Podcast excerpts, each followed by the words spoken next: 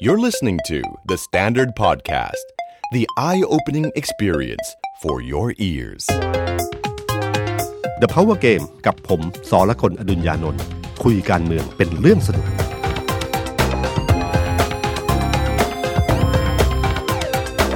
สวัสดีครับ ผมสอละกลอดุญญานนท์ สวัสดีครับ ผมออฟพลวุฒิสงสกุลคอนเทนต์ครีเอเตอร์การเมืองเดอะสแตนดาร์ดสวัสดีพี่ตุ้มแล้วก็สวัสดีคุณผู้ฟังนะครับ ครับ มันมีโจ๊กที่รัฐบาลพลเอกประยุทธ์เนี่ยถูกล้อเลียนเป็นประจำแล้วก็ทั้งฮาแล้วก็ได้ผลตลอดเวลา ครับ คือนาฬิกาของพลเอกประวิตย ครับ แล้วก็เรือดำน้ำของกองทัพเรือ อ่า แล้วมันก็ ใช่ กลับมาอีกแล้ว นี่นี่คือเรื่องที่รัฐบาลลืมไปนะครั ครับ บ ว่าจริง ๆ แล้วเนี่ยมันมีภาพจำที่เป็นรอยตำหนิของรัฐบาลอยู่สองเรื่องที่ เวลาใครหยิบมาล้อเลียนมาขึ้นมาเนี่ยไม่ว่าจะเป็นบอลประเพณีไม่ว่าเป็นอะไรก็ตามทีเนี่ย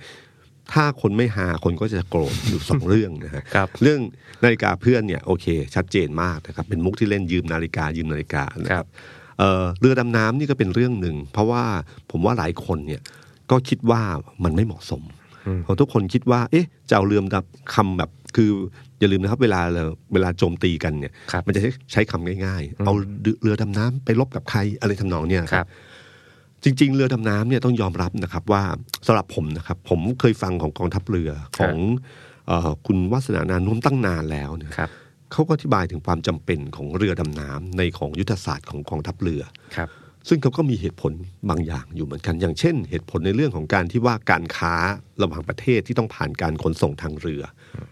แล้วต้องผ่านอ่าวไทย มันเป็นจำนวนมูลค่ามหาศาลมากเลยนะครับ แล้วขณะเดียวกันเรือดำน้ำเนี่ยในเชิงยุทธศาสตร์เนี่ยมันเขาใช้คำเปรียบเทียบอย่างนี้ว่า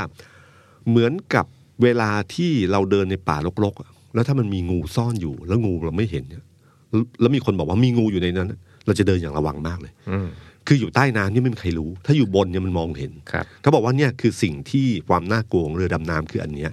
ในแง่ของการซึ่งผมรู้สึกว่าหลายคนนะครับ ก็ยอมรับในความจำเป็นของเรือดำน้ำแต่หัวใจของมันคือ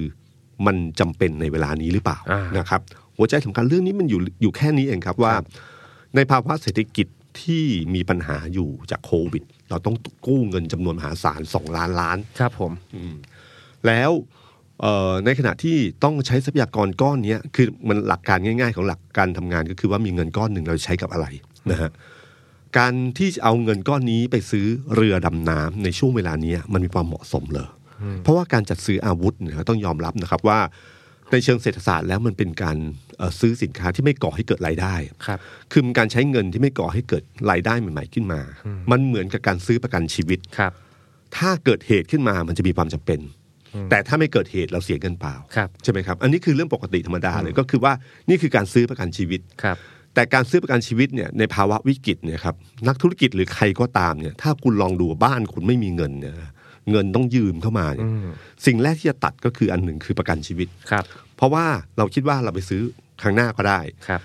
ราคาถูกที่สุดณวันนี้ในวันที่ไม่มีเงินมันคือของแพงนะฮะ ถูกต้องฮะ แต่วันที่เรามีเงินเนี่ยต่อให้มันแพงมันก็จะถูกก็ได้ เพราะเรามีที่จะจ่าย ครับ นะครับ ประเด็นของมันอยู่ตรงนี้เองครับ อืม ฉะนั้นเรื่องนี้พอมันเป็นวาระเข้าสู่คณาธิการงบประมาณนะฮะ อืม แล้วก็มีการเสนอมาตัวเลขทั้งหมดมันคือ 22,500 ล้านบาท ครับ แต่มันผ่อนชำระ 7 ปี ใช่ นะครับ เจ็ดงวด เจ็ดงวดก็คือว่างวดแรกประมาณ 3,000 กว่าล้านบาท ครับสามพันเก้าร้อยล้านบาท ครับ ครับ ซึ่งเป็นตัวเลขจริง ๆ แล้วก็ไม่ได้เป็นตัวเลขที่เยอะมาก ครับ แต่มันมีผลผูกพัน แล้วก็มันมีเรื่องอื่น ๆ ที่ต้องทำอีกมากมาย เพราะว่ามันต้องมีอุปกรณ์ต่างๆ ไม่ใช่เพียงแค่เรือดำน้ำอย่างเดียวนะค ครั รับบ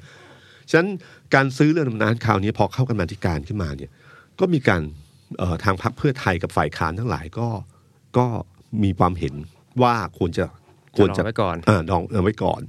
แล้วก็มีการโหวตมาโหวตเท่ากัน ครับ สี่สี่ที่ชอบที่สุดก็คือประธาน ครับ คุณสุพลนะค คุณ รับ สุพลฟองงาม สุพลพองงามนี่คือเป็นอดีตเลขาธิการพักใช่ไหมครับ ครับ พัเพื่อไทย พรรคเพื่อไทย แล้วก็ย้ายไปอยู่พลังประชารัฐ ครับ แล้วก็เป็นประธานกรรมาธิการ พอ ประธานคณะอนุกรรมธิ เอ่ กา อ ร อนุกรรมาธิการ คบ ใช่ครับ พอสี่สี่เท่ากันปั๊บอุทานมาเท่าเลยชิปหายแล้ว โอ้โห คือ ตามหลักแล้วกรรมประธานเนี่ยเขาจะไม่โหวต เออ เขาจะให้โหวตก็ต่อเมื่อเสียงเท่ากัน ครับ ก็จะเป็นอำนาจของประธานในการชี้ขาดก็เป็นหลักการสากล ซึ่งเป็นอำนาจที่ท่านไม่อยากใช้มาก ครับ เพราะรู้อยู่ว่าถ้าโหวตไปทางใดทางหนึ่งเนี่ยโดยเฉพาะคือถ้าโหวต สวนก็คือคือสวนรัฐบาลก็คือโหวต โหวตไปให้ฝ่ายค้านนะคือไม่ซื้ออะ ไม่ซื้อเนี่ยปั๊บเนี่ยเขาต้องโดนรัฐบาลว่าแน่นอน อืม นะครับแต่ถ้าโหวตไปฝั่งรัฐบาลเขาก็รู้ว่ากระแสประชาชนมันเป็นยังไง ครับ เรื่องนี้มันเป็นเรื่องเรื่องตรกกะที่พื้นฐานมากทุกคนมองรู้ว่าเรื่องเนี้ยกระแสประชาชนจะเป็นยังไงนะครับพอสุดท้ายพอโหวตว่าให้ซื้อข่าวนี้ก็เป็นเรื่องนี่ อืม เอ่อกองทัพเรือก็แถลงโต้ ครับ เพราะว่าเพื่อไทยทางยุทธคุณยุทธพงศ์นี่ออกมาแรงมาก โอ้โห แต่ต้องต้องระวังนิดหนึ่งนะครับ เพราะว่าบางข้อมูลเนี่ยถ้ามันถ้ามันพลาดขึ้นมาเนี่ยมันจะทำให้ความเสียความน่าเชื่อถืออ ม ของข้อมูลไป ครับ ซึ่งคุณยุทธพงศ์พลาดแบบนี้อยู่เรื่อยๆ ครับ นะครับนะครับไม่ตะตั้งแต่การพิปรายไม่ไว้วางใจเรื่องที่ดินนายก ครับ นะฮะที่เป็นน้องน้ำเป็นอะไรต่างๆเนี่ยมันคือพยายามเล่นพอก็ตีด้วยข้อเท็จจริงแล้วมันมันตกไปง่ายๆแล้วมันทำให้ความน่าเชื่อถือเรื่องอื่นมันหายไปด้วย ครับ นะ อย่าง ครับ ประเด็นคุณยุทธพงศ์ก็เล่น G2G ปลอม ซึ่ง เออ สุดท้ายกองทัพเรือมีหลักฐานที่ค่อนข้างที่จะเข้มแข็ง ครับ ที่จะพิสูจน์ว่า G2G นะไม่ปลอม แต่ว่าพักอนาคตใหม่ ครับ เขาก็จะมีความเล่นประเด็นในเรื่องที่พี่ตุ้มพูดก็คือลำดับความสำคัญของการใช้เงิน อืม ซึ่งอันเนี้ยประชาชนมีความรู้สึกมากกว่า แล้วมันเป็นเหตุเป็นผลมากนะค ครั รับบ เรื่องนี้กองทัพเรือก็พยายามชี้แจงเรื่องความจำเป็นอะไรต่างๆนะค ครั รับ บ แต่ก็พลาดตรงที่ว่าไปเชื่อโพลอันหนึ่งขึ้นมา นะครับซึ่งพอบอกว่ามีการสนับสนุนมา 71%ทุกคนก็เฮ้ยทำไมเราอยู่ใน 29 วะอะไรอย่างเงี้ยนะครับ ทุกคนทุกคนว่าทำไมเราเป็นเสียงส่วนน้อยที่เป็นจำนวนเยอะจังอะไรอย่างเงี้ย ครับ ก็ก็พอหลังจากนั้นมาเสร็จเรียบร้อยเนี่ยมันก็เข้าสู่กรรมาธิการก็มีการดึงยื้อ เพราะว่าพรรคประชาประชาธิปัตย์นะฮะ ครับ ไอ้ประเด็นนี้น่าสนใจมากประชาธิปัตย์มีการประชุมประชุมใช่ไหมสสพรรค ใช่ครับ แล้วก็คุณองค์อาจเป็นประธานนะฮะเอ่อก็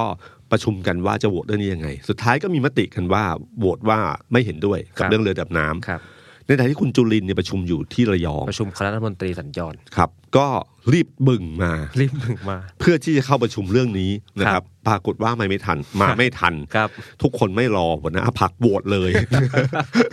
ซึ่งตามปกติเนี่ยถ้าหัวหน้าพักมีเอ่อมีใช้คำว่ามีบารมีพอในการที่ประชุมเนี่ยทุกคนก็จะรอหัวหน้าพักนะค ครั รับบ ประชาธิปัตย์เราก็รู้อยู่ว่ามันมีความรอยแยกภายในอยู่เหมือนกัน สุดท้ายแล้วก็โหวตนะฮะก็คือโหวตว่าจะไม่เอาเรือดำน้ำสุดท้ายพอเข้ากันมาอธิการเมื่อวานเมื่อวานใช่ไหมเมื่อวาน ซึ่งตามติดต้องโหวตกันแหละ ใช่ แต่ปรากฏว่าพยายามดึงยื้อตีลำวงหาเรื่องนี้เข้ามาอะไรต่างๆเนี่ยยื้อไปอีกสองวันก็คือวันพรุ่งนี้เนี่ยถึงจะมีการโหวตเรื่องนี้อีกครั้งหนึ่งโดยกองทัพเรือเข้ามา ซึ่งผมก็ไม่รู้ว่าประชาธิปัตย์จะยืนมติเดิมหรือเปล่านะครับ เดิมเนี่ยคือใช้คำว่าโหวตสวนคำว่าโหวตสวนก็หมายความว่าคะแนนจากฝั่งหนึ่งจะย้ายไปอีกฝั่งหนึ่ง ใช่ ซึ่งทำให้มีโอกาสที่จะคว่ำได้ ครับ ถ้าภูมิใจไทยหรือใครเข้าโดดเข้ามาด้วยเนี่ยจะคว่ำได้ แต่ภูมิใจไทยก็ยังกักอยู่ ใช่ครับ ภูมิใจไทยเขาเขาก็ฉลาดอยู่ทีเดียวนะครับ เพราะเกมนี้เนี่ยต้องว่าต้องถือว่าเป็นการชิงธงกันประชาธิปัตย์เนี่ยพลาดโดนให้ภูมิใจไทยชิงธงในเรื่องแก้ไขรัฐธรรมนูญไป ครับ คราวนี้เขาชิงธงเรื่องดำน้ำเรือดำน้ำมา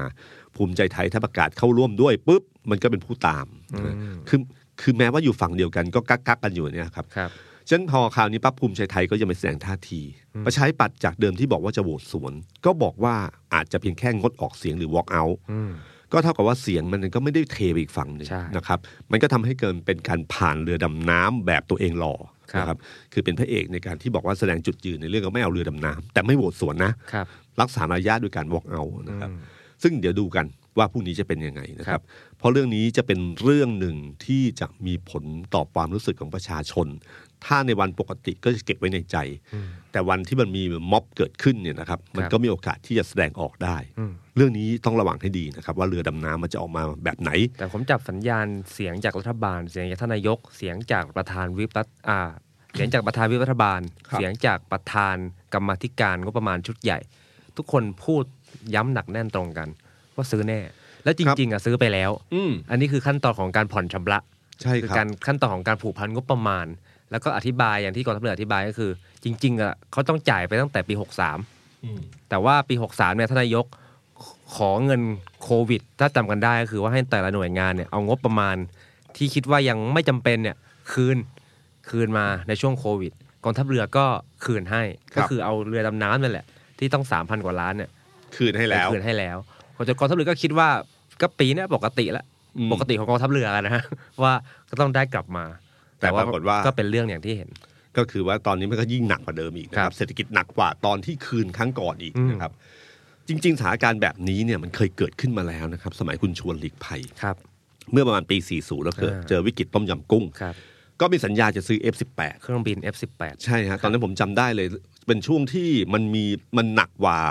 ของ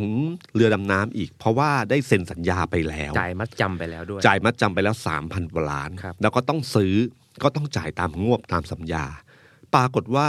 ทางคุณชวนก็ส่งทีมเข้าไปเจรจา ครับ เจรจา เพราะว่ามันไม่มีเงินนะครับ ก็สุดท้ายแล้วก็สามารถเจรจาให้รัฐบาลสหรัฐนี่ช่วย ด้วยการรัฐบาลเป็นคนซื้อรัฐบาลสหรัฐเนี่ยครับคือเครื่องบิน F16 นี่เป็นบริษัทเอกชนผลิตใช่ไหมครับรัฐบาลสหรัฐก็ซื้อแทนรัฐบาลไทย แล้วยังไปขอคืนมัดจำเขาอีกนะก็จะขอคืนมัดจำได้ 3,000 ล้านเหมือนกันนะครับ แปลว่าจริง ๆ เนี่ย ถ้าสมัยก่อนมันมีสัญญาอันนี้มันก็สามารถทำได้คราวนี้แค่เลื่อน แค่เลื่อนออกไปอีกปีหนึ่งเนี่ย อืม ผมว่ามันก็ทำได้ ครับ หรือแม้แต่เลวร้ายที่สุด ซื้อลำเดียวทำไมไม่มีใครพูดคำนี้ว่าทำไมเราไม่ซื้อลำเดียวก่อนล่ะ อืมเพราะซื้อจริงๆลำเดียวซื้อมาแล้วนะฮะ ใช่ครับ แล้วก็เรียบร้อยไปแล้ว รอส่งมอบ อืม เข้าประจำการปี 2566 ถ้าผมจำไม่ผิดนะครับ ครับ ซึ่งอันเนี้ยก็สามารถที่จะซื้ออีกลำหนึ่งก็ได้อีกลำหนึ่งขยับไปตอนเศรษฐกิจดี อะไรเงี้ยมันผมว่าเหมือนเจรจาซื้อของธรรมดา ฮะ สองชิ้นก็ซื้อชิ้นหนึ่งก่อนได้ไหมอะไรเงี้ยนะครับ แต่ปรากฏว่าเหมือนกับจะไม่ยอมเลย ทั้งทั้งที่มันมีมันมีประวัติศาสตร์มาแล้วตั้งแต่ปี 40 ว่า ถึงแม้ว่าจะมีสัญญากันอยู่ ถ้าถึงจุดจริงจริงๆเนี่ยก็สามารถเจรจาต่อรองได้ ครับ กับรัฐบาลจีนถามว่าเรื่องเหตุผลว่าที่จะชะลอเรื่องนี้ออกไปเนี่ยผมว่ามีเหตุผลเต็มร้อยอยู่ อืม นะครับ เพราะเศรษฐกิจโลกก็ทุกคนต้องเผชิญ ใช่ พร้อม ครับ ๆกันทั้งโลก เรื่องแบบนี้ผมว่ามันไม่ใช่เรื่องที่ยากอะไรมากมายนักถ้าจะทำนะค ครั รับ บ เราดูเรื่องนี้ดีๆ เพราะว่าถ้ารัฐบาลยังดึงดันต่อไปเนี่ย เรื่องเนี้ยที่ผมบอกครับว่ามีภาพจำอยู่นาฬิกาเพื่อนกับเรือดำน้ำเนี่ยนะครับ ดีนะเขาบอกว่าให้ชะลอออกไป ครับ ดีเขาไม่ใช้มุกเดิมนะเขาบอก ว่า ว่า ให้พลเอกประวิตยไปเจรจา ยืมมาก่อน ยืมเรือดำน้ำมาก่ อน นะครับจะให้ใช้ความสามารถพิเศษที่มันเคยมีอยู่แล้วเนี่ยไปใช้ระดับประเทศช่วยเหลือประเทศชาติหน่อยเถอะ ครับ ยืมเรือดำน้ำมาก่อนได้ไหมอะไรอย่างเงี้ยนะครับ อันนี้เป็นไอเดียที่น่าน่าสนใจ ครับ เรื่องเรือดำน้ำจับตามองกันดีนะครับ เรื่องนี้จะมีผลกระทบต่อม็อบต่อความน่าเชื่อถือของรัฐบาล และมันจะเป็นปมประเด็นอันหนึ่งที่ฝ่ายค้านหยิบมาเล่นงานได้ในอนาคตได้เหมือนกันนะครับ ครับ แล้วก็มีคนบอกว่า เออมีอันนี้ผมชอบเรื่องนี้เออเขาบอกว่าเรือดำน้ำสองหมื่นสองพันห้าร้อยล้านบาทเนี่ยนะครับ ถ้าเวลาบอกใครคิดว่าแพงเนี่ยให้กองทัพเรือหรือพลเอกประวิตยหรือพลเอกประยุทธ์ชี้แจงเลยบอกว่าไม่แพงหรอกถูกกว่าเมสซี่อีก โอ้ นะครับ โห เมสซี่นี่ค่าตัว 700 ล้านยูโรนะ ครับ สองหมื่นห้าพันล้านบาท อันนั้นแค่ฉีกสัญญา แค่ฉีก ค่าฉีกสัญญา ครับ ได้คนคนเดียวนี่ได้เรือดำน้ำต้องสองลำ โอ้โห ถูกกว่ากันทั้งเยอะ ครั นะ บ ครับ ครับเรื่องนี้เรื่องเรือดำน้ำทิ้งไว้แค่นี้นะครับ แล้วก็อีกเรื่องหนึ่งที่น่าสนใจก็คือเรื่องของม็อบนะฮะคือคือม็อบตอนนี้มันเริ่มอาทิตย์นี้น่าจะเป็นอาทิตย์ที่เริ่มคลี่คลายไปนิดหนึ่งนะฮะ ครับ เอ่อช่วงที่ผ่านมาหลังจากชุมนุมใหญ่วันที่ 16 แล้วเนี่ยก็กระจายตัวไปตามไปตามมหาลัยต่าง อ่า ๆ ไม่ว่าจะเป็นขอนแก่นขอนแก่นนี้จัดจัดที่อนุสาวรีย์ประชาธิปไตยที่ ที่ขอนแก่น ใช่ไหมครับ ก็หลายวันทีเดียวนะครับ ที่ที่เชียงใหม่ก็มี เชียงใหม่มอชอนี่นี่คนเยอะที เรา เดีย ดั ว งด้วย นะครับ แล้วก็ที่บางมดนะค ครั รับบ ที่สามพระจอมนะครับก็ ครับ รับไม้เป็นครั้งสุดท้ายไป ก็คนก็เยอะทีเดียว สามอันนี้ก็มีการชุมนุมอยู่นะครับ แล้วก็เอ่อส่วนในแง่ของรัฐบาลเนี่ย ผมว่าเขาก็ใช้กลยุทธ์เดิมก็คือการจับกลุ่มผู้นำการชุมนุม แล้วก็จับเป็นรายวัน เป็นรายข้อหารายต่างกรรมต่างวาระ ครับ ไม่รู้ว่าตำรวจผู้ชุมนุมหรือว่าสื่อมวลชนใครจะเหนื่อยก่อนกัน ใช่ บางคนไลฟ์ถึงตีหนึ่งตีสองก็แล้วกันนะครับ แล้วก็จริงๆก็คือรัฐบาลเนี่ยแต่ก็ดีขึ้นนะครับ หลังจากรู้ว่าการใช้กลยุทธ์ในการจับตอนเย็นเพื่อให้ติดเอ่อค้างคืนลงพักหนึ่งคืนก่อนส่งสารเนี่ย ไม่มีผลอะไรเลยนะครับ มีผลทำให้เกิดอีเวนต์ขึ้นมาหน้าโรงพักต่างหากก็คือว่ามีการชุมนุมเพิ่มขึ้นซึ่งไม่ดี ครับ ก็ใช้วิธีการจับกลุ่มปกติกลางวันแบบทั่วๆไปที่ควรจะทำอยู่แล้ว ก็คือส่งสารภายในตอนเย็น สุดท้ายก็สารก็ให้ประกันตัวตลอด ครับ นะครับ ผมว่าจริง ๆ เกมเนี้ยเขารู้แล้วล่ะครับว่าเด็กเด็กไม่ได้กลัวแล้วล่ะ มีการชุมนุมโดนจับชุมนุมโดนจับเนี่ยแต่ก็ยังใช้เรื่องนี้ตลอด เพราะว่าคิดว่าถ้าเจอเจอหลายคดีเข้าไปเนี่ย อาจจะมีผลก็ได้ มัน หรื ก็ อ มันก็มันก็เป็นการตัดกำลัง ก็มันคนมีคนวิเคราะห์ ครับ แต่คนอดีตทำม็อบเขาก็เขาก็วิเคราะห์ว่าแบบเนี้ยก็เคยโดนเหมือนกัน ครับ ตัดกำลัง อืม แล้วเด็กเนี่ยมีความรับผิดชอบอย่างอื่นด้วยเช่นเรียน อืม ต้องผู้ปกครองอีก ครับ ทุนทรัพย์ก็ไม่ได้เยอะ อืม เพราะฉะนั้นเวลาโดนตัดกำลังแบบเนี้ยมันก็อ่อนแรงได้ ก็อ่อนแรงได้เหมือนกันนะฮะนี่นี่คือผมว่าสิ่งที่รัฐบาลเองก็ต้องการให้เป็นแบบนั้นนะครับ ครับ เออผมในมุมผมเนี่ยผมดูจากการชุมนุมหลายครั้งที่ผ่านมา การชุมนุมครั้งนี้น่าจะถือว่าเป็นการคุกคามที่เยอะที่สุด ครับ นะฮะที่ผ่านมาการชุมนุมก็คือมีตำรวจนอกเครื่องแบบไป อันนี้เป็นเรื่องธรรมดานะครับ แต่จะไม่มีการถ่ายรูปผู้ชุมนุม ครั้งเนี้ยเป็นครั้งหนึ่งที่เขาอาจจะเห็นว่าเป็นเด็กมั้งก็เลยไปถ่ายรูปแล้วคิดว่าจำให้เกิดความหวาดกลัว ครับ นะครับ มีการที่ไปส่งคนไปหาที่บ้านนะฮะแล้วก็คุกคเอ่อไปคุยกับผู้ปกครอง เพราะรู้ว่าเด็กเนี่ยมีผู้ปกครองแล้วจะเชื่อ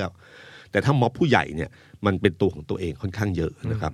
ซึ่งผมว่าไอ้วันที่นายกมาสแตนดาร์ดพูดชัดเจนคำพูดของนายกชัดเจนว่าเขาไม่เข้าใจว่าสิ่งนี้เรียกว่าการคุกคามนะครับ แล้วก็ผมว่าตอนนี้นายกน่าจะเริ่มเข้าใจมากขึ้น ครับ เมื่อเกิดแฮชแท็ก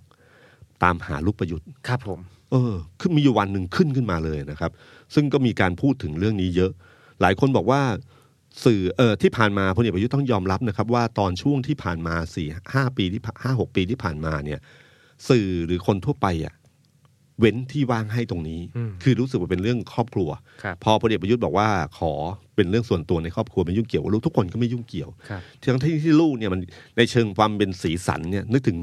นึกถึงปลื้มสมัย อืม คุณชวนอย่างเงี้ยนะครับ หรือแม้กระทั่งคุณโอ๊คพันทองแท้ เออ ลูกนายกเป็นเพลงเลยนะฮะยกนั้น เป็น ใช่ครับ ทุ่งชื่อดังเลย แล้วก็มีถ่ายรูปมีอะไรต่างๆเนี่ยลงลงในข่าวอยู่เป็นประจ ครับ ำแต่พลเอกประยุทธ์เนี่ย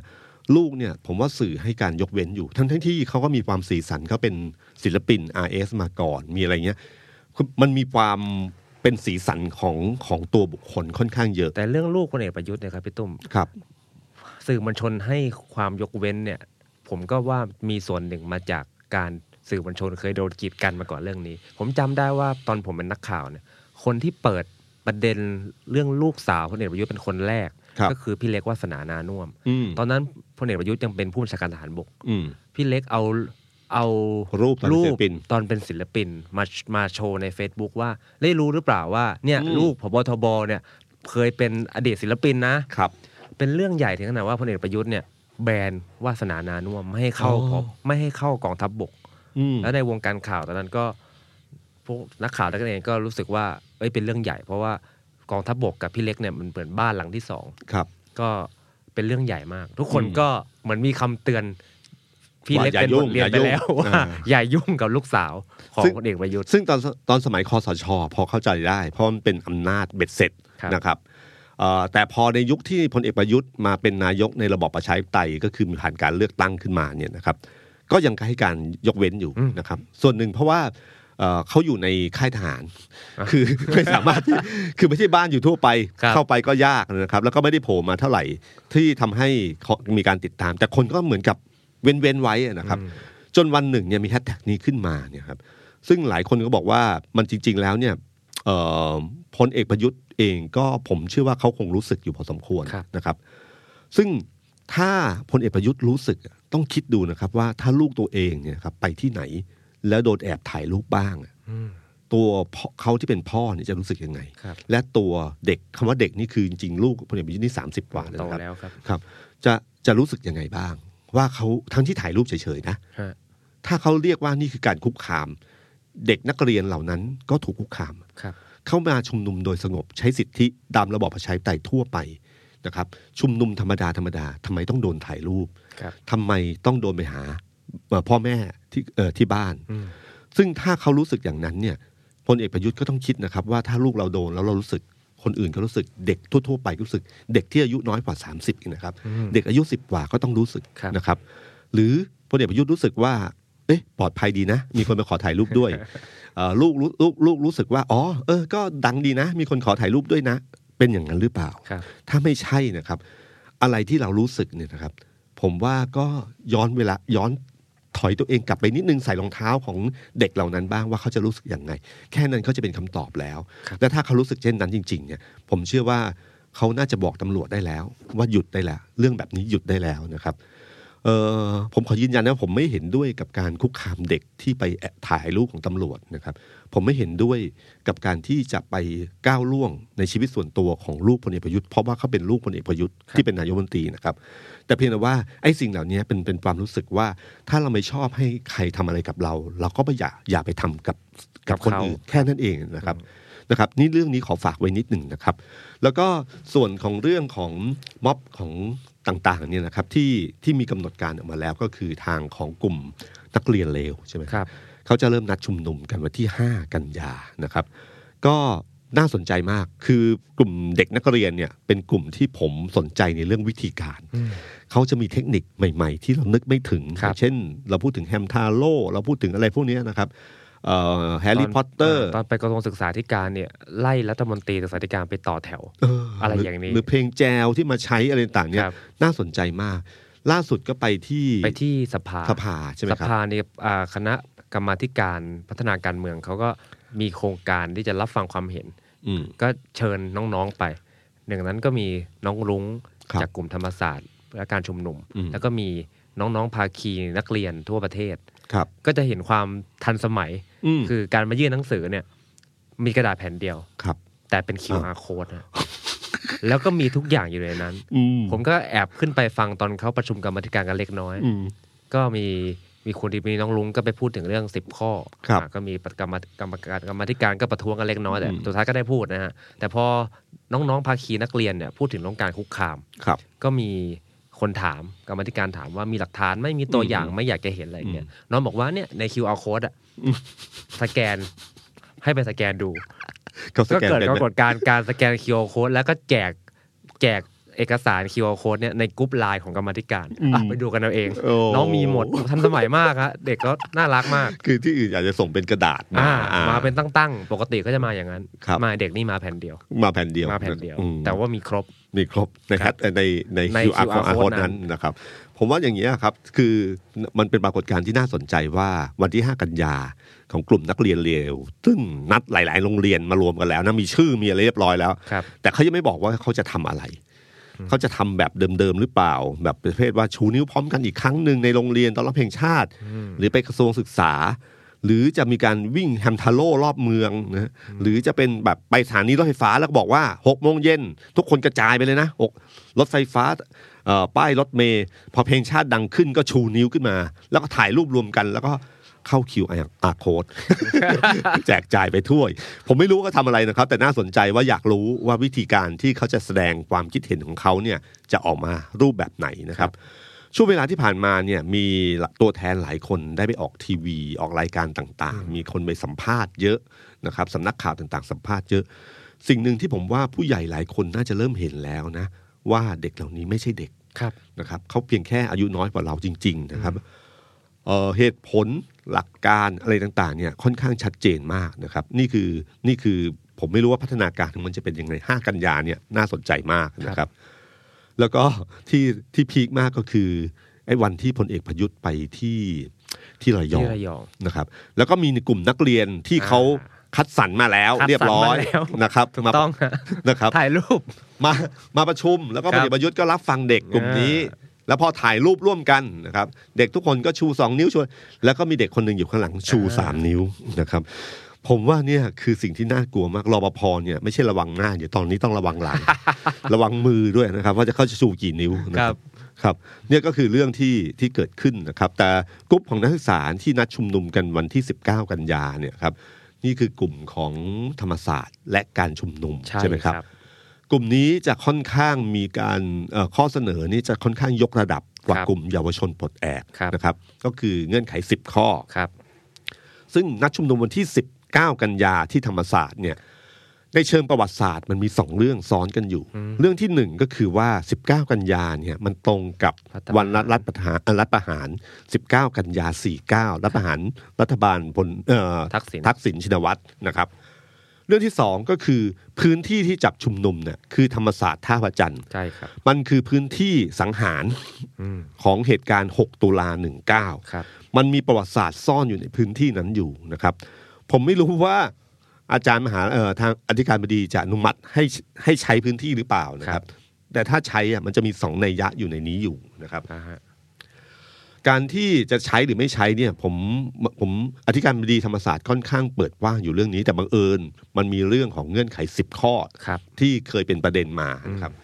ก็เลยไม่แน่ใจว่าครั้งนี้จะได้จัดหรือเปล่า ครับ นะครับ โดยเฉพราะทางด้านรัฐมนตรีคุณอเนกเหล่าธรรมทัศน์เนยนะครับ ก็มีการประชุมอธิการบดี แล้วก็พยายามปรามเรื่องนี้ ใช้สำนวนถึงขนาดบอกว่าอธิการบดีอ่ะต้องเป็นไม้หลักปักดินแข็ง อืม นะครับ คือถ้าพูดกันแบบชัดๆ ก็คือว่า อย่าเป็นไม้หลักปักขี้เลน ครับ โอนใบเอ็นมาไม่ได้ต้องมีหลักเกณฑ์นะครับ แล้วก็พูดเพื่อที่จะบอกว่าต้องระวังในการให้นักศึกษาเนี่ยนัดชุมนุมตามใช้สถานที่สถาบันการศึกษานัดชุมนุม อืม โดยเฉพราะเงื่อนไขบางสิ่งบางอย่างที่เขากลัวนะฮะเอ่อที่น่าเสียดายก็คือว่าอาจารย์อเนกเนี่ยนะครับ ครับ หลายคนไม่รู้ว่าเขาคืออดีตนายกสโมสรนิสิตจุฬานะฮะ ในยุค 6 ตุลาหนึ่ง 6 ตุลา19เนี่ย ครับ เขาเป็นนายกสโมสรนะครับของจุฬา ก็คือแกนนำนักศึกษา แกนนำนักศึกษา ในยุค ยุคนั้น นั้น เลยครับ วันที่ 6 ตุลาเนี่ยเขาไม่ได้อยู่ในที่ธรรมศาสตร์ ครับ เขาอยู่ที่จุฬา ครับ แล้วมีการนัดชุมนุม ผมไม่แน่ใจว่านัดชุมนุมวันที่ 6 วันนั้นเลย หรือวันที่7นะฮะแต่พอมีการนัดชุมนุมเนี่ยเพื่อนที่ธรรมศาสตร์เนี่ยเพื่อนของเขาที่อยู่ในเพื่อนที่พักที่พักที่เขาสังกัดอยู่ในที่จุฬาเนี่ย ครับ เขาอยู่ที่ธรรมศาสตร์ก็โทรไปบอก ว่ามีการสลายการชุมนุมที่ธรรมศาสตร์ อืม ให้สลายกับไอ้ที่นัดแนะทั้งหลายหรือการชุมนุมที่จุฬาไป เพราะจะโดนปราบด้วย ครับ แล้วจากวันนั้นมาอาจารย์อเนกก็เข้าป่า อืม ที่พัทลุงเอ่อแฟนเขาซึ่งปัจจุบันคือภรรยาเขาเนี่ ครั ย บ เข้าป่าที่สุราษฎร์ก่อนที่จะขึ้นไปที่เหนือนะครับ ตอนปีหนึ่งเก้าคุณนึกถึงย้อนเวลาอดีตกลับไปเนยครับผู้นำทั้งสามปีหนึ่งเก้าเนี่ย แรงมากนะ ครับผม แรงมาก ผมจำได้เลยคุณธงชัยวินิจฉัยกุลเนย ค ค รั รับ บ ตอนที่เขานำที่ธรรมศาสตร์เนี่ยเขาจริง ๆ กับอาจารย์ป่วย ซึ่งอาจารย์ป่วยอิงพากร ซึ่งเป็น อธิการบดี อธิการบดี ในยุคนั้น ในยุคนั้นเนี่ย ขัดแย้งกันนะครับ อืม เพราะอาจารย์ป่วยเองเป็นคนเองบอกว่าอย่าเลยเขากลัวโดนปราบเขามองว่ามันโดนแน่ อืม ๆ คุณธงชัยอ่ะเอ่อพี่ธงเอ่อคุณธงชัยนี่ไม่ยอมอาจารย์ธงชัยนี่ไม่ยอม ครับ นะฮะแล้วก็ฮึดแล้วก็ก็แบบเดิมอะครับ อาจารย์ว่ายังไงนักศึกษาไม่เชื่ออ อืม แล้วก็เอ่อใช้การชุมนุม ใช้เสียงใช้ไฟใช้อะไรต่างๆเนี่ยตามแบบนั่นเลยอะครับ ผมเชื่อว่าผู้นำยุคนั้นเนยนักศึกษาชุดนั้นนะค่อนข้างแรง ครับ อาจารย์อเนกก็คงไม่เบาหรอกครับ ครับ แต่ผมว่าวันนี้ทำไมอาจารย์อเนกถึงลืมสิ่งเหล่านี้ไปนะครับ ลืมไปว่าวันนี้เขาเป็นนักศึกษาเนี่ยเขาเคยขออธิการบดี หรืออาจารย์ต่างๆ ว่ายังไงบ้าง อืม เด็กวันนี้ก็ควรจะได้สิทธิ์เหล่านั้นที่คุณเคยอยากได้ในตอนที่คุณเป็นนักศึกษาไม่ใช่เหรอนะครับ นี่คือสิ่งหนึ่งที่น่าจับตามองว่า 19 กันยาจะได้ชุมนุมที่ธรรมศาสตร์ท่าประจันทร์หรือเปล่า แล้วเนื้อหาจะเป็นยังไงบ้างนะค ครั รับ บ ก่อนหน้านั้นก็คือก่อนหน้า 19 กันยาก่อนวันที่ 5 กันยาที่นักเรียนเร็วจะจะจะจะมีการชุมนุมนะครับก็มีกลุ่มไทยพักดี อ่า ครับ คุณบอกว่าลงค์ หมอวรงค์ นัดเลย นัดชุมนุมวันที่ 30 สิงหา เขานัดชุมนุมที่หอศิลป์นะฮะที่น่าสนใจก็คือว่าต้องยอมรับนะครับ ว่าตอนเนี้ยกลุ่มกลุ่มกปปสเก่าเนี่ยนะครับ ก็ค่อนข้างโดนถล่มค่อนข้างเยอะนะครับ จากกลุ่มเด็กทั้งหลาย โดนล่า โดยเฉพาะศิลปินดาราที่ ใช่ครับ เคยร่วมขึ้นเวที อืมเขาก็โดนไล่ล่าอยู่พอสมควรนะค ครั รับบ ว่ามีการเข้าไป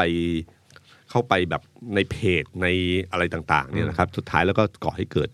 การที่ยกเลิกรายการหรืออะไรพวกนี้ไป รวมถึงสปอนถึงสปอนเซอร์ในของสำนักข่าวนะครับ ก็เข้าไปเหมือนกัน ซึ่งกลุ่มเนี้ยผมเชื่อว่าเขามีความรู้สึกอยู่ในใจอยู่เหมือนกัน ครับ ฉะนั้น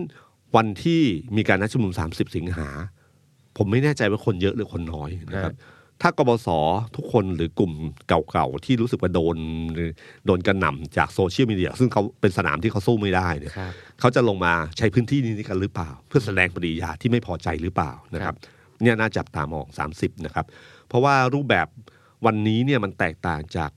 จากช่วงการชุมนุมที่ผ่านมาค่อนข้างมาก จริง ๆ การคุกคามสื่อการ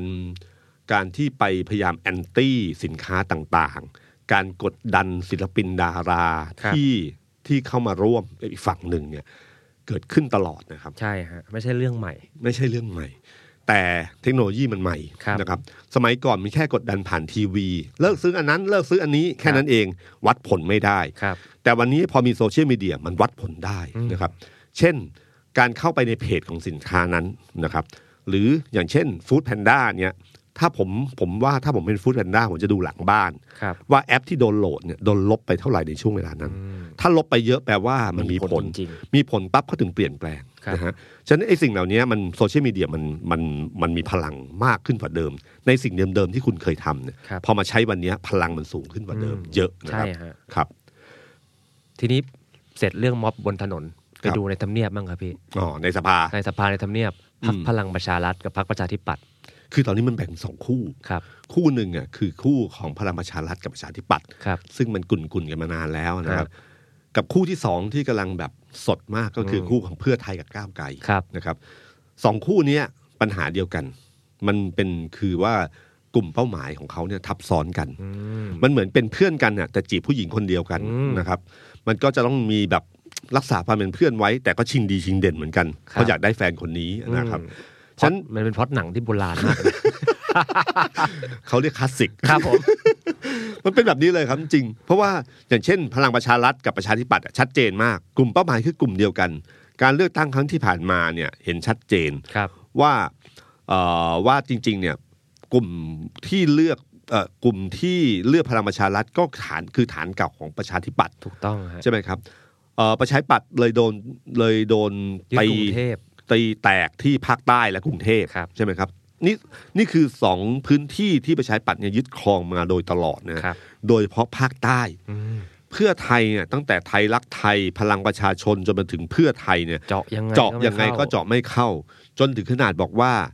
ประชาธิปัตย์แค่ส่งเสาไฟฟ้าลงก็คนก็เลือกแล้ว ครับ ใช่ไหมครับ แต่พอวันนี้เนี่ยพอคุณลุงตู่ขึ้นมาเนี่ยนะครับ พลังประชารัฐสามารถเจาะฐานสองฐานนี้กระจุยเลยครับ นึกไม่ถึงประชาธิปัตย์เนี่ยในอดีตต้องยอมรับว่าเขาเคยเป็นแกนนำของพลังประชาธิปไตย อ่า ในยุคสมัยผมเป็นนักศึกษาเนี่ย ครับ ประชาธิปัตย์เนี่ยคือคือเบอร์หนึ่งเลย อืม ถ้าพูดถึงประชาธิปไตยที่สุดเอ่อนิยมประชาธิปไตยมากที่สุด เป็นพรรคที่แบบคนรุ่นใหม่ ยอมรับเนี่ยคือประชาธิปัตย์แล้วเหตุการณ์มันก็ผ่านไปเรื่อยๆนะครับผ่านไปเรื่อยๆ จนวันหนึ่งเนี่ยพอ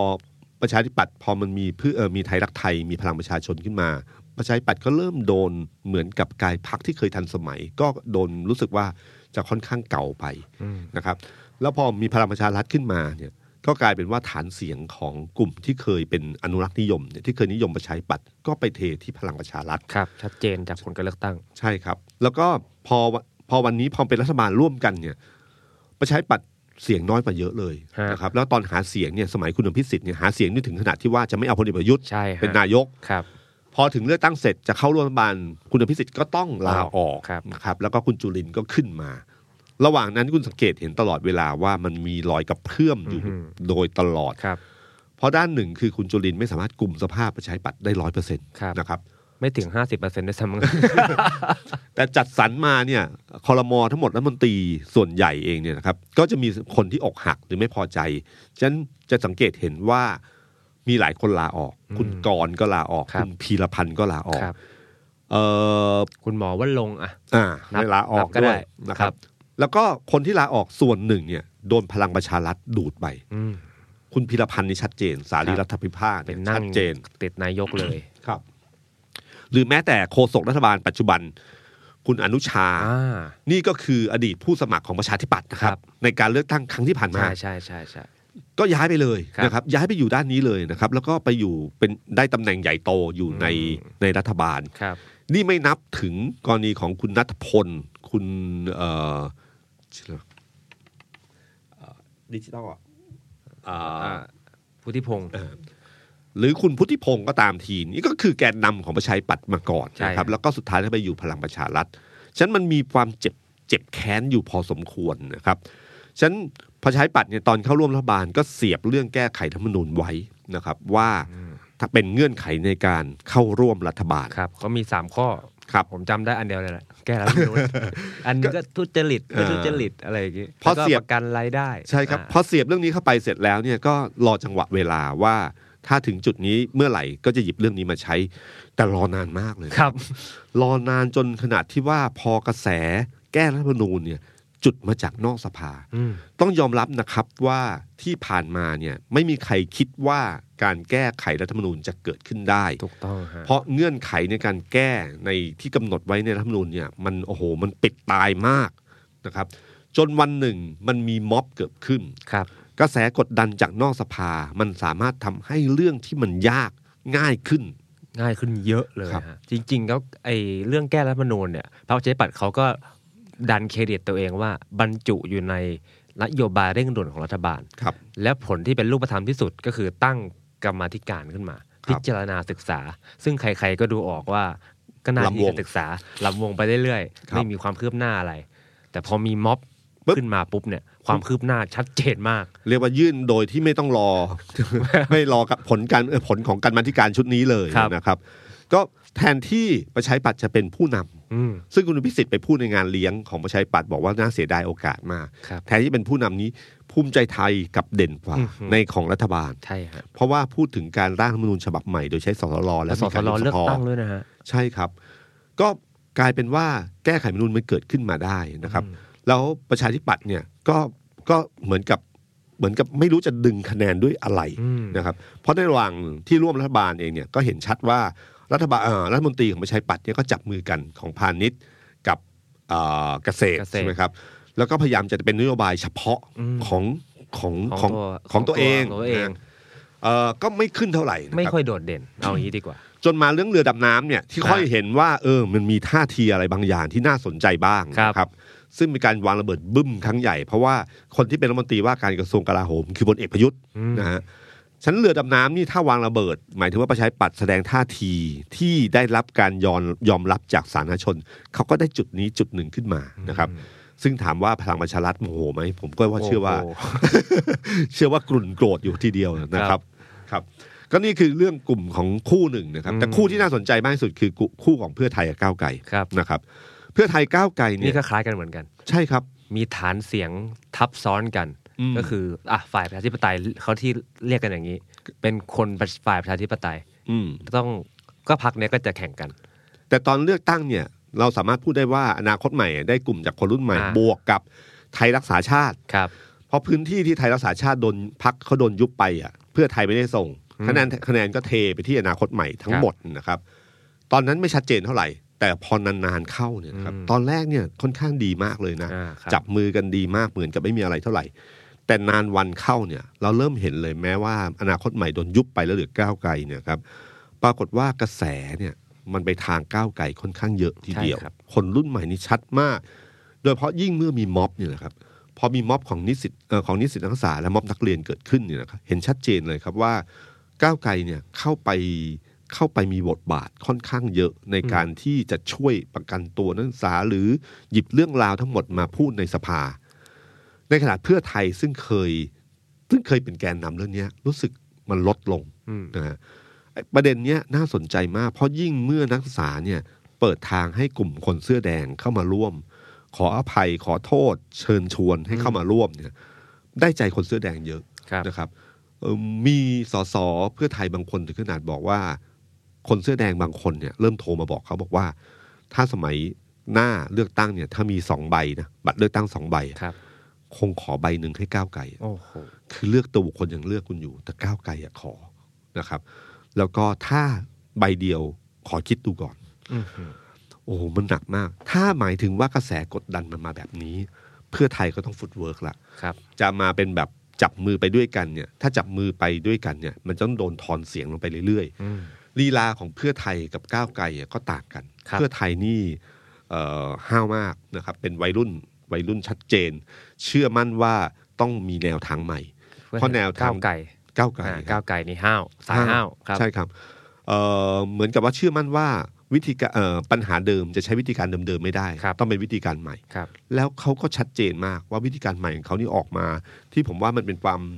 ตื่นตาตื่นใจอยู่พอสมควรของของในสภานะค ครั รับบ การใช้การบรรธิการหรือวิธีการอภิปรายอะไรเนี่ย อืม มันก็ไม่ใช่วิธีการเดิมๆ ใช่ครับ มีความใหม่ที่ค่อนข้างชัดเจนนะครับ ฉะนั้นพอถึงพอถึงขั้นการเอ่อแก้ไขรัฐธรรมนูญนะครับ ก็มีการคุยกัน ผมว่าตอนนี้มันเป็นเกมที่เล่นกันละเอ่อตอนแรกพรรคฝ่ายค้านทั้งหมด มีมติร่วมกัน อืม ว่าจะแก้ไขรัฐธรรมนูญ ตั้ง โดยที่ สสร ไม่ยุ่งกับมาตราหนึ่งมาตราสอง ครับ ตั้งสสรขึ้นมาแก้ ครับ นะครับ แต่พอวันยื่นเนี่ยก้าวไกลถอน อืม ก้าวไกลถอน ซึ่งเพื่อไทยเขาก็พยายามเขาก็มีชี้แจงก็มีเหตุผลว่าเอ๊ะตอนประชุมก็โอเคกันแล้วนี่นา ครับ ทำไมวันนั้นถึงมาถอนดื้อ อืม ๆ ซึ่งอ่าทางก้าวไกลก็บอกว่า พอดีมันเขาคิดว่ามาตราหนึ่งมาตราสอง หมวด ไม่ หนึ่ง ควร หมวดสอง หมวดหนึ่งโทษทีครับ ครับ หมวดหนึ่งหมวดสองเนี่ย ไม่ควรไปฟิกไว้ อืม เพื่อทำให้สสรทำงานไม่สะดวก ใช่ นะฮะเปิดว่างให้นัดดีกว่า อืม เพื่อไทยก็แย้งมาประเด็นที่น่าสนใจก็คือหมวดหนึ่งหมวดสองเนี่ยที่ถ้ากำหนดไม่ไม่ปิดไว้เนี่ยเขาเคยเจอมาแล้ว ตอนครั้งที่แล้ว แก้ไขรัฐธรรมนูญ อ่าอ่า แล้วก็ศาลตุลาการศาลรัฐธรรมนูญตัดสิน จากมาตราหนึ่งมาตราสองนี่แหละ อืม ว่ามันเหมือนกับว่าเหมือนกับทำให้อืมอะไรนะ เปลี่ยนแปลงรูปแบบการปกครอง เออซึ่งเขาก็บอกว่าเนี่ยมันมีปมนี้อยู่นะ ม แต่สุดท้ายแล้วเรื่องเนี้ยเป็นเรื่องที่คาใจกันอยู่ ครับ พอค้าใจกันอยู่เสร็จปั๊บเนี่ย พอทางก้าวไกลเสนอว่า ถ้าอย่างนั้นแทนที่จะรอให้สสรแก้ไขเรื่อง 250 สว ครับ ให้มีสิทธิ์เลือกนายก ก็ให้ยื่นยติอันหนึ่งที่ก็คือแก้ขอแก้ไขหมวดนี้ไปพร้อม ๆ กับ 256 แล้วก็แก้ไขเรื่องนี้ไปด้วยพร้อม ๆ กันเลยทีเดียวนะครับไม่ต้องรอสสรเพราะว่าถ้าเกิดยุบสภากันก่อนเนี่ยอย่างน้อยสุดว่าเอ่อพลเอกประยุทธ์หรือพลังประชารัฐก็ไม่มี 250 สวคอยยกมือให้ ใช่ครับ เพราะใช้เสียงสสเพียงอย่างเดียว อืม เขาก็คิดในมุมนั้น แล้วก็หวังว่าเพื่อไทยจะมาลงชื่อด้วย อ่ะ แต่เพื่อไทยอ่ะก็เล่นใหญ่ไปก็คือว่าไปประชุมแล้วก็แถลงกันแบบว่า 99%ไม่เห็นด้วยอะไร เก้าจุดเก้าเก้า อะไรเงี้ยครับ คือคือชัดว่า ครับ ทางเขาเป็นอย่างนี้ ในมุมของเพื่อไทยอ่ะเขาก็มีเหตุผลของเขาว่าจากประสบการณ์ของเขา อ่า การที่จะให้สวลงมติตัดอวัยวะของตัวเองออกไปเนี่ยครับด้วยการคือไม่มีอำนาจในการลงมติ เลื เลือ อกนานกาย ย ก ก รัฐมนตรีเนี่ย มันเป็นไปไม่ได้ ครับ สู้ให้สสรจัดการซื้อเวลาใช้เวลานานหน่อยดีกว่านะแต่ก้าวไกลก็มองในมุมที่ว่า อย่าลืมนะ แก้ไขรัฐธรรมนูญครั้งนี้เนี่ยมันเกิดขึ้นได้ เพราะจากต่างเอ่อจากนอกสภา จากม็อบ จากม็อบต่างๆเนี่ยมันกดดันทำให้เกิดสิ่งเหล่านี้เกิดขึ้นฉะนันคุณต้องดูกระแสพวกนี้ด้วย ถ้าไม่ดูกระแสพวกนี้เลยเนี่ยครับใช้คิดอย่างเดียวในรูปแบบเดิมๆเนี่ย อืม มันก็ได้แบบเดิมๆ ครับ ฉะนันมันต้องไปทั้งสองฝ่าย และการแก้ไขรัฐธรรมนูญที่ผ่านมาในอดีตเนี่ยเป็นที่ยอมรับว่ามันแรงกดดันนอกสภามีผลมากกว่าในสภา ครับผม ปี 40 ก็เช่นเดียวกัน ปี ใช่ครับ 40 เนี่ยครับแม้ว่าตั้งสสรมาเรียบร้อยแล้วเนี่ยสภาเนี่ยไม่เห็นด้วย ฮะ ก็เลยมีธงเอ่อมีริบบิ้นสีเขียวทั่วประเทศเนี่ย ครับ แล้วนำมาสู่การกดดันให้แก้ไขรัฐธรรมนูญสำเร็จ อืม ปี 35 ก็เช่นเดียวกัน เหตุการณ์ก่อนพฤษภาธมินเนี่ยไม่มีใครยอมแก้ไขรัฐธรรมนูญ ครับ จนพอเกิดเหตุการณ์พฤษภาธมิน ต้องนอง ขึ้นมา เลือดก่อน นองเลือดขึ้นมาเนี่ยปุ๊บถึงยอมแก้ไขรัฐธรรมนูญในพริบตา ครับ เขาก็คิดว่าเนี่ยคือต้องไปด้วยกัน เมื่อมีโอกาสที่ม็อบเกิดขึ้นแล้วเนี่ยก็ควรจะใช้เนี่ยที่มันเป็นเอื้อซึ่งกันและกัน อืม ฉะนั้นนี่นี่คือวิธีคิดที่แตกต่างกันนะค ครั รับบ อีกคนหนึ่ง อย่างเช่น ถ้าคุณวันอยู่บำรุงบอกว่าอาบน้ำร้อนมาก่อนนะ อ่า อีกคนหนึ่งก็แซวว่าระวังเปื่อยนะเปื่อย มาหลายรอบแล้ว อาบน้ำร้อนเนี่ยก็คือใช้วิธีการเดิมๆแล้วเนื่องจากภาพลักษณ์ของเพื่อไทยในช่วงที่ผ่านมาเนี่ยมันมีคำคำหนึ่งที่เป็นคำที่ไม่ดีที่ไปติด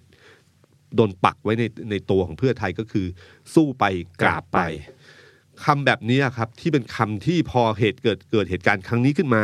ทุกคนก็หยิบเอาคำนั้นมาใช้อีกครั้งหนึ่งว่าเอ้ยเป็นแบบนี้อีกหรือเปล่านะ ค ค รั รับ บ ล่าสุดเนี่ยเพื่อไทยเพิ่งแถลงข่าวเรื่องนี้ชี้แจง ใช่ ซึ่งก็มีตักหลักการและเหตุผล พอลงในเพจปั๊บโอ้โห ทัวร์ลง ครับ ทัวร์ลงชัดเจนคนรุ่นใหม่รับไม่ได้กับวิธีการคิดแบบนี้ ครับ มันเหมือนการวิธีการคิดแบบเดิมๆอะฮะ อืม คือวิธีการคิดว่า อ๋อ อย่างนั้นเนี่ย คุณคิดเหรอ ว่าถ้าสวไม่ คุณคิดว่าสวจะไม่ลงมติให้ตัดสิทธิ์ในการเลือกนายก แล้วคุณคิดว่าสวจะจะยอมลงคะแนนให้ตั้งสสรเหรอ อืม ก็มันสิ่งเดียวกัน ครับ เพราะสสรทุกคนก็อ่านออกว่าส ก็ ส ต้อง ร มาสู่เกมนี้อยู่แล้ว อ่ามาสู่เกมนี้ แต่สสรมันมีข้อดีอันหนึ่ง คือมันยืดอายุ คือมันใช้เวลาประมาณปี โอ้โห ถึงสอง สองปี ปี ฮะ อ่ามีคนบอกว่าปีกว่า ครับ หรือบางคนบอกปีหนึ่งก็เอาได้นะ แต่บางคนบอกว่าถ้ายื้อจริงๆอ่ะสองปี ครับ สองปีรวมกับอายุสภาที่ผ่านมาสามปี โอ้โหใช้ได้แล้ว ครับ ใช้ได้ ครบแล้ แล้ว ว คือคือต้องยอมรับว่าสสทุกคนไม่มีใครอยากยุบสภา ครับ ในช่วงเวลาใกล้ๆนี้ ครับ ฉันเขาใช้เกมสสลส่วนหนึ่งเพื่อต้องการฮะเอ่อได้ตามในสิ่งที่ตัวเองต้องการ แต่เอ่อทั้งสองเด้ง เด้งที่หนึ่งคือสสลในการแก้ไขรัฐธรรมนูน ครับ เด้งที่สองคือ อยู่ในตำแหน่ง อยู่ในตำแหน่ง ยุบสภาทิ้งเหนื่อยนะ ครับ มันต้องเสี่ยงอีกครั้งหนึ่งว่าคุณจะได้เป็นสสหรือเปล่า ครับ นะครับ ไม่ง่ายนะฮะ ครับ ฉะนันก้าวไกลเองเนี่ยเขาเขาก็คิดในมุมของเขาว่าเขาต้องใช้เกมเนี่ยต้องเลือกใช้วิธีการใหม่ ๆ ถ้าคุณคิดว่า